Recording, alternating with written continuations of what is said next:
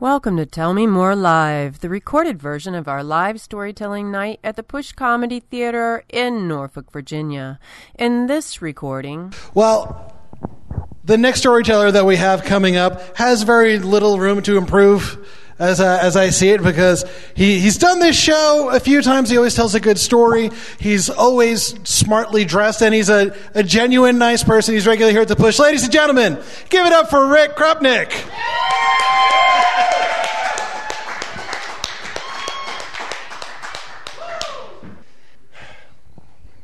We're going to go back to uh, last month. It's the uh, 27th of December.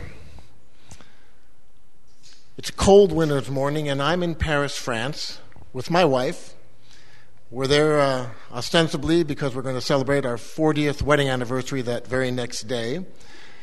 And then, my wife being French, we're visiting family and friends. So, Paris is a place that I've returned to goodness me, 60, 70, 80 times I've lost count. It's a place for me to go home.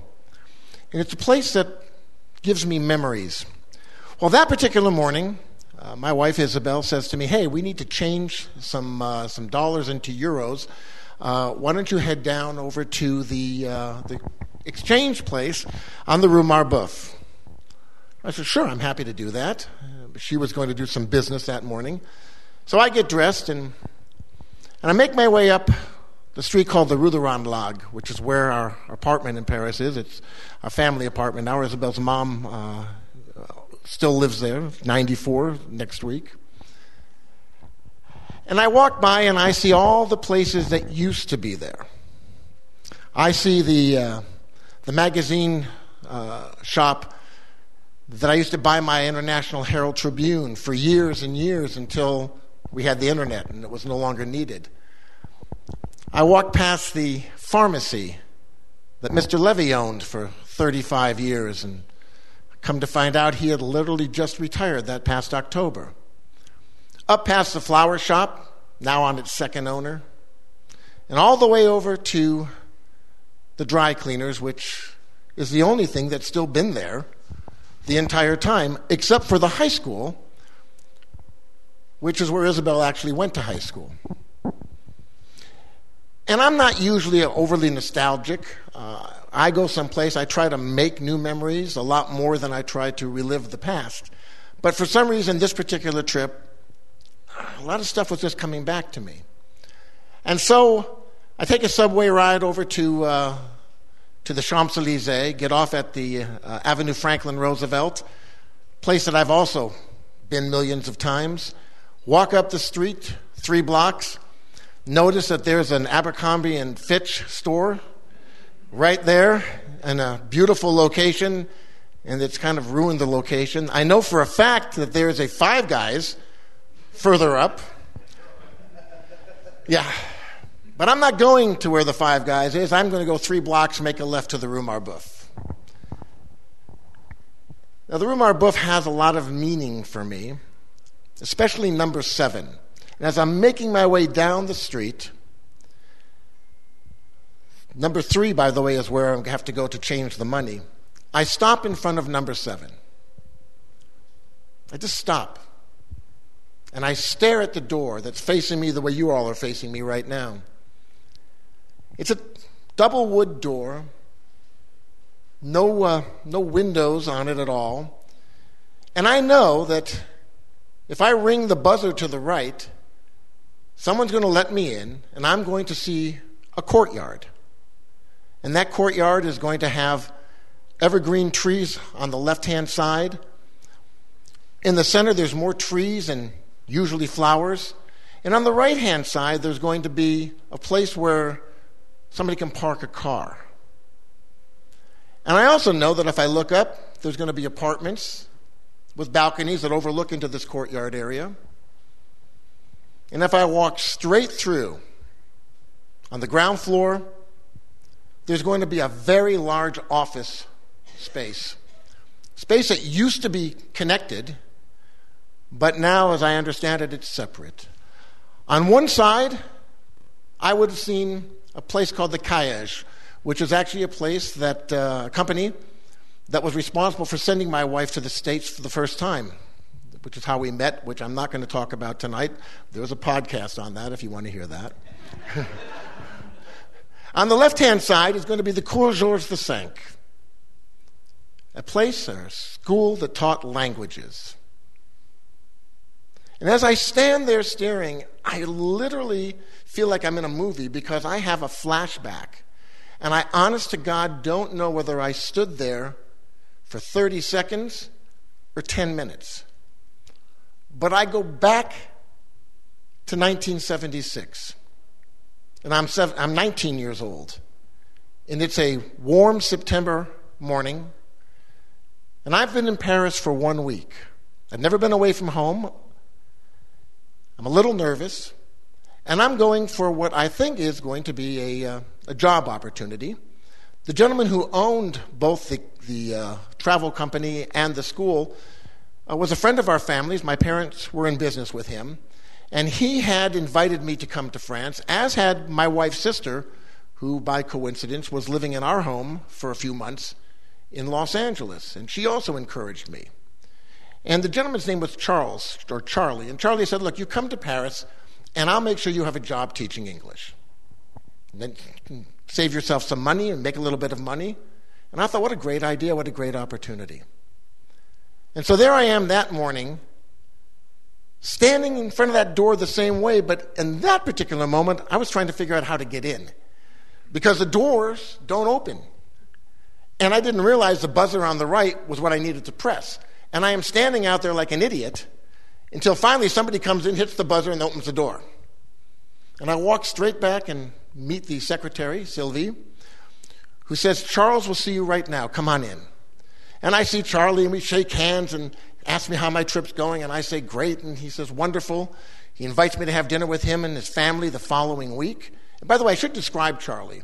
Because when I walked in that first time, sitting in front of me is this gorgeous, dark blue Rolls Royce Silver Shadow, owned by Charles, who is a very good looking man, dark hair, uh, born in Tunisia but lived in France for most of his life. This is the 70s, guys, open shirt and a chain. and he was a playboy to the point where if he invited me out for an evening, I was always going to be sure that there would be Charles and two girls and me. And the two girls Neither were for me. so, Charles says to me, I want you to meet the headmaster of the school, Mr. Daniel Bridgewater. And he'll tell you how uh, you're going to be working with us. And if you need anything, let me know. So he walks me into Mr. Bridgewater. There's a sign that says on the door, Daniel Bridgewater, headmaster. And I see sitting at a desk this kind of Henry Higgins like figure. He's got uh, losing his hair on top, uh, sides are a little out, glasses down at the end of his nose like this. And Charles says to him, Daniel, I want you to meet Rick Krupnik. Bridgewater looks up and says, Ah, the American. so he stands up, all five foot eight of him, gives me a dead fish handshake, and sits back down. And Charles slaps me on the back and says, Daniel will take care of you. If you need anything, let me know.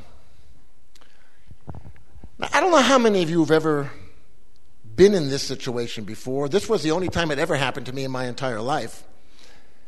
But if you're in a job interview or you have a, a, first day of a new job, one would expect the person sitting in front of you to actually say something. Not Daniel. No, Mr. Bridgewater is still writing his notes, still looking down, and, and, and then he looks at me, stares at me, just stares at me, doesn't say a word. And again he says, Ah, young Mr. Krupnik, my American. So I said, Yes, sir, I'm, I'm here, and uh, I'm, he said, Why are you here? I said, Well, I'm here to teach English. And he says, Hardly. You are here to teach American. You could never teach English. I'm 19. I'm supposed to have a job. I'm all going to be By the way, I have no idea how to teach English. I don't know what I'm going to do. I'm depending on these people to tell me. So, Bridgewater says to me, Why are you here? And I said, Well, I told you. And he said, No, why are you in Paris? I said, Oh, well, I had an opportunity to come and I tell him about Isabel's sister and the family. And I said, and I've also, I'm, I'm going to be doing a radio show from France. I'm, I'm, I'm a uh, broadcasting major, and I'm going to be sending audio tapes back every week, and they're going to they're going to edit them, and I'm getting credits for this, and I'm studying history uh, as well, and I'm going to get credits for that, and, and all the things that I really wanted to do with, with France. I'm going to see all the sites. And he says to me, hmm, you've left something out. Teaching English did not bring you to France, did it? I said, Well, I mean, I'm supposed to. No. Let me tell you something about our school. Every professor here has graduated university. Most of our professors either have a master's degree or are working on a master's. We have two doctoral students and one PhD. And we have you. Yeah, you have me. So he says, Here's what I'd like you to do.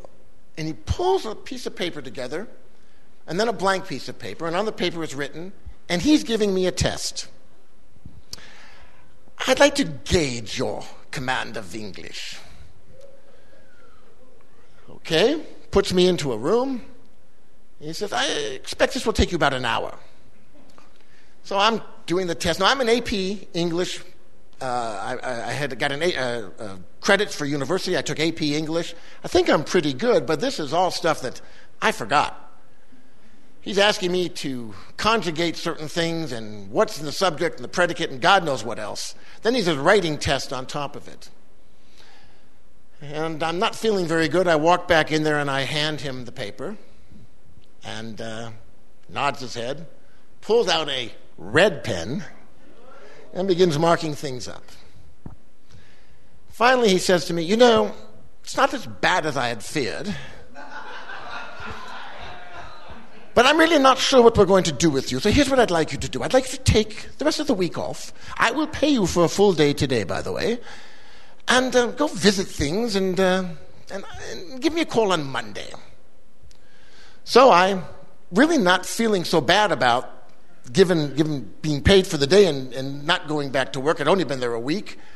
But I'm also feeling very nervous because I'm a poor student. I've got like $1,500 that's supposed to last me from September until January. Now, luckily for me, I don't have to worry about room and board because I am staying at my future wife's home, and her family has provided me that. But clearly, everything's so much more expensive there and I'm trying to figure all of this out. But I don't give it a lot of thought. And I wait the weekend, and then on Monday, I make the dreaded call. And Mr. Bridgewater's not in. He's gone for two days. Uh, call back. So I call back on Wednesday, and he's busy. I call back on Thursday, and he's busy. I go to see him on Friday, but he's too busy to see me. Now, luckily for me, I have two friends that I met in Los Angeles who actually worked at that school. They were responsible for bringing some of the French kids over on the program that, uh, that my wife came over on. One of them was named Tony Bolger, who is now a PhD uh, and quite an expert on the English language and teaching it. The other is one of my best friends in the whole world, David Henson. And to this day, David and I, every time I'm in Paris, we go out and have a drink and we laugh. Well, after about 10 days of not being able to get a hold of Bridgewater, I don't know what to do anymore. I go to see Charlie and I say to him, um, you know, can you intercede? And he said, well, look, uh, Daniel runs the school. I'm sure he's trying to figure it out. Just give him some time.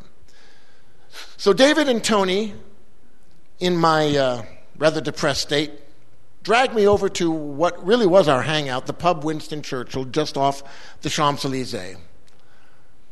And I say, look, guys, I don't even know what I'm going to do. I, I don't have a lot of money here. I'm not sure how I'm going to last. And David says to me, well, you know, he's testing you. I said, what do you mean he's testing me? He's testing you. I'm sure that Charlie didn't tell him until maybe two days before that you were even coming in. and he really doesn't know what to do with you. And he's trying to figure it out. Now, Tony, who is older than both David and I, and also likes his drink, says to me, Why don't you just bugger the bastard? And I said, What? He says, Get into his face. I said, Well, I mean, he's a headmaster. And that probably won't work. All right, here's what you do tell him that you want to teach American, not English. Tell him that you want to teach advanced students who want to learn the American way of life and business and this and that. And I think to myself, you know, that's not a bad idea. So I uh, make an appointment to see Bridgewater, and I actually get one this time. And he greets me as he does every time he sees me. Ah, young Mr. Krupnick, how may I be of help you today? I said, well, Mr. Bridgewater, I said, uh, I'm really confused. I was supposed to have a job here, and I really want to do this, and yet I'm not given any kind of a chance. He said, Well, I'm still trying to figure where you fit in our curriculum. And so I said to him, Well, what if I were to teach American? He pulls his glasses off like this and says, Go on. Why don't I teach people how to speak American? In other words, you don't have to worry about me screwing up English. I'm going to teach them about American business, how to talk uh, American slang. I can take a Time magazine with me and, and go over you know, current events, which, by the way, I had been doing thanks to Isabel with two students that she had gotten me. And he says, hmm, it has possibilities. Tell you what, you call me tomorrow morning. And I kind of give him one of these, yeah, right looks. And he goes, no, no, you call and let me look at our roster of students and I'll see if there's anybody that might fit. So I do call, and lo and behold, I don't get him, but I do get Sylvie, the secretary, who informs me that on Monday they have me teaching a doctor who wants to learn conversational American. Now, I'm thrilled until I find out that it's like halfway across Paris and it's going to take me more time to get there and, than I'm going to actually be teaching, but I don't care. I get the job. And slowly but surely, I'm getting more and more jobs. Now, that doesn't mean Bridgewater's any nicer to me, because he's not. He's very pompous.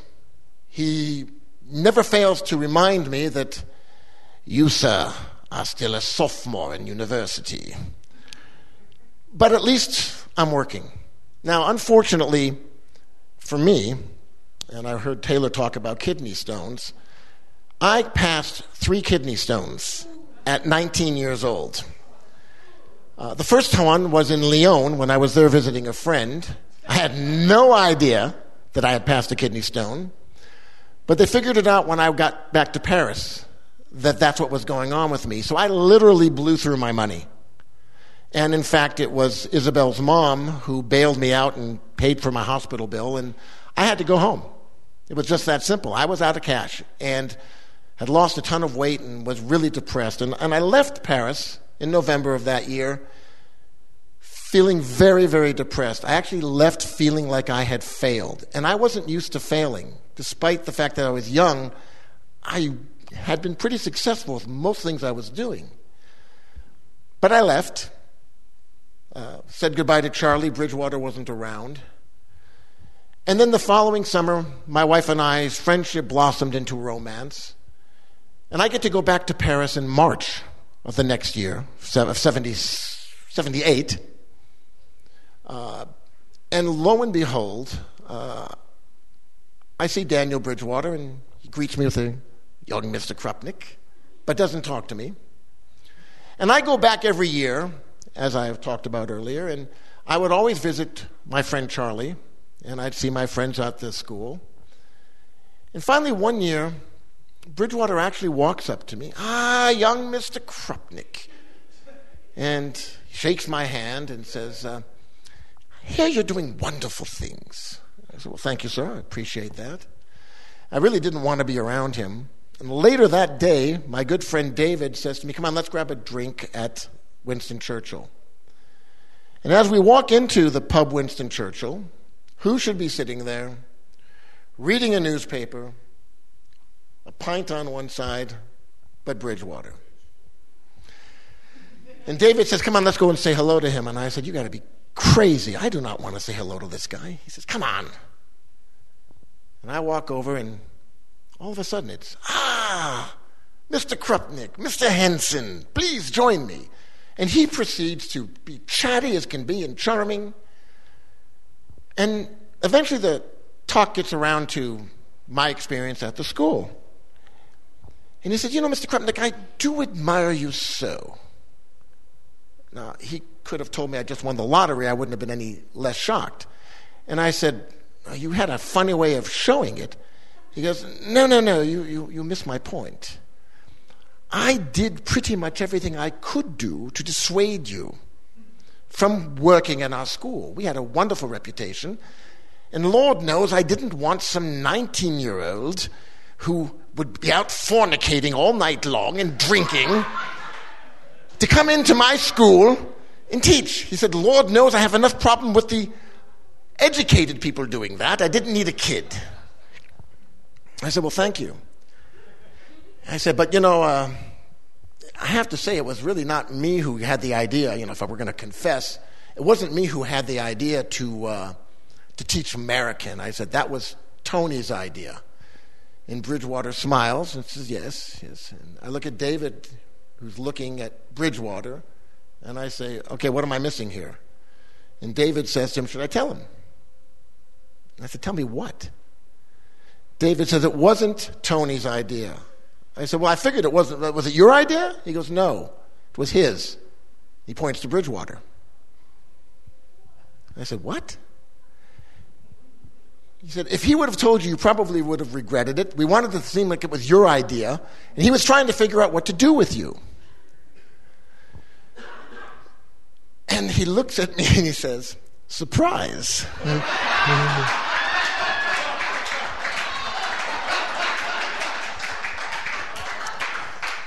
And I was. And from that point on, it was a friendship that began to develop with Daniel Bridgewater and I. And I don't say we went out to drinks all the time because we didn't, but we would have lunch from time to time. And uh, unfortunately, he passed away uh, in the 90s. Um, and uh, when David told me, we, David and I were having a drink uh, someplace, and he told me that Bridgewater had died, I was genuinely, genuinely sad. So, all of that, that whole story that I just told you now, I'm running through my head as I'm standing in front of that door on number seven, Rue Marbeuf. And that's my return. Thank you. If you'd like to tell a story like this one, or just enjoy the show, visit tellmemorelive.org. That's tellmemorelive.org where you'll find a list of upcoming shows, plenty of ways to pitch your story, and our podcast featuring storytellers from previous shows. Until next time, thanks for listening to Tell Me More Live.